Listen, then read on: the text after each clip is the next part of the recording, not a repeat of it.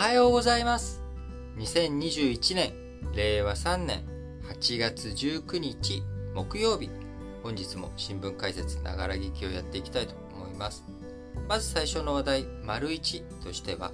スマホ決済、中小から手数料ということで、え、PayPay ですね、えー、スマートフォン決済大手の PayPay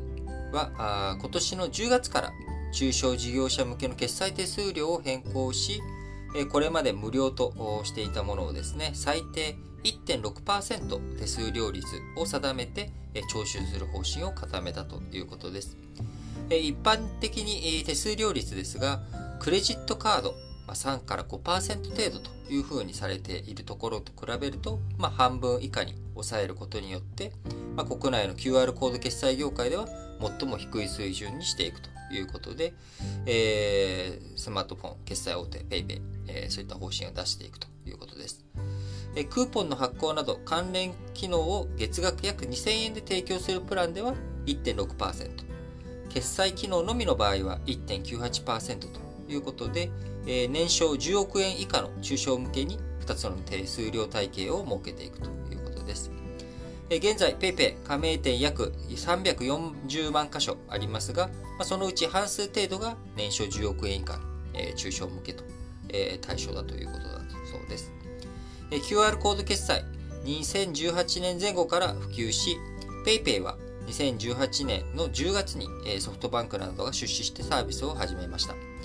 当初からですね、3年間は手数料無料でということで、えー、顧客獲得を優先してきたわけですが、いよいよ2021年の9月、その3年間無料が終わってくるということになりますので、まあ、決済手数料どうなっていくのかということで、再来月の10月から、中小事業者向けについては、月額2000円で、えー、クーポンの発行など関連機能を提供する場合は1.6%、決済機能のみを使う場合は1.98%ということになっていきます。すでにですね、コンビニエンスストアなど大手加盟店向けの手数料はすでに有料化されてきているということですけれども、こちら、PayPay の、手数料率、中小向け、ということですけれども、他の競合他社である NTT ドコモの D 払いや KDDI の auPay などでは2.6%と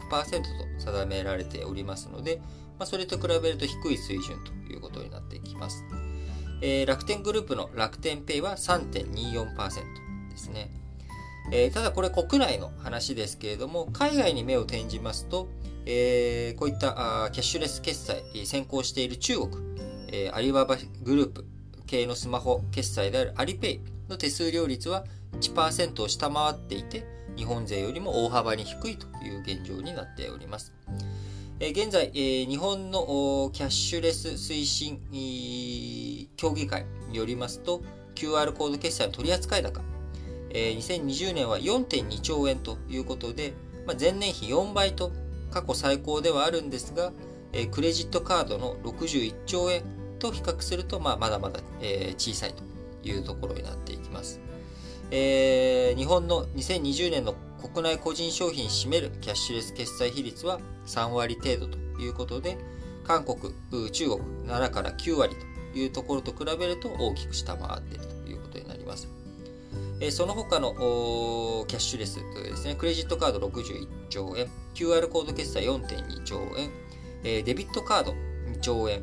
えー、電子マネー6兆円ということで、まあ、まだまだキャッシュレスのね、QR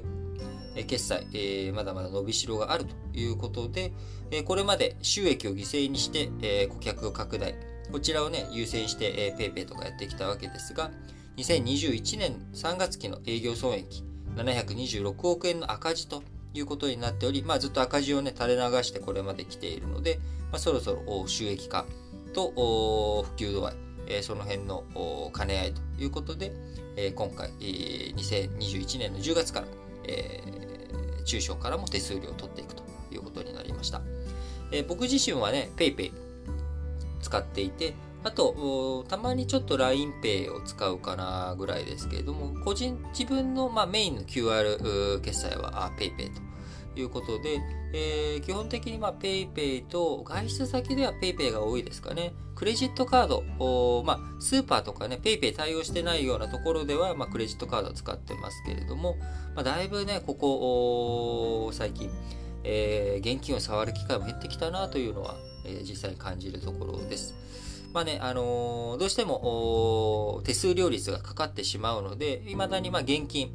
の方が安いとか、まあ、現金払いの方が安いっていうようなところについてはですね、まあ、現金で払うということでやっておりますけれども、まあ、あのスマホ決済、今後もいろんなところで広がっていってほしいなと思う一方、今回、手数料率が上がることによって、えー、中小企業がですね、中小の事業者が導入を控えていくとかね、まあ、そういったことにならないようになってくれたらいいなと思っております。それでは次の話題に移りましょう。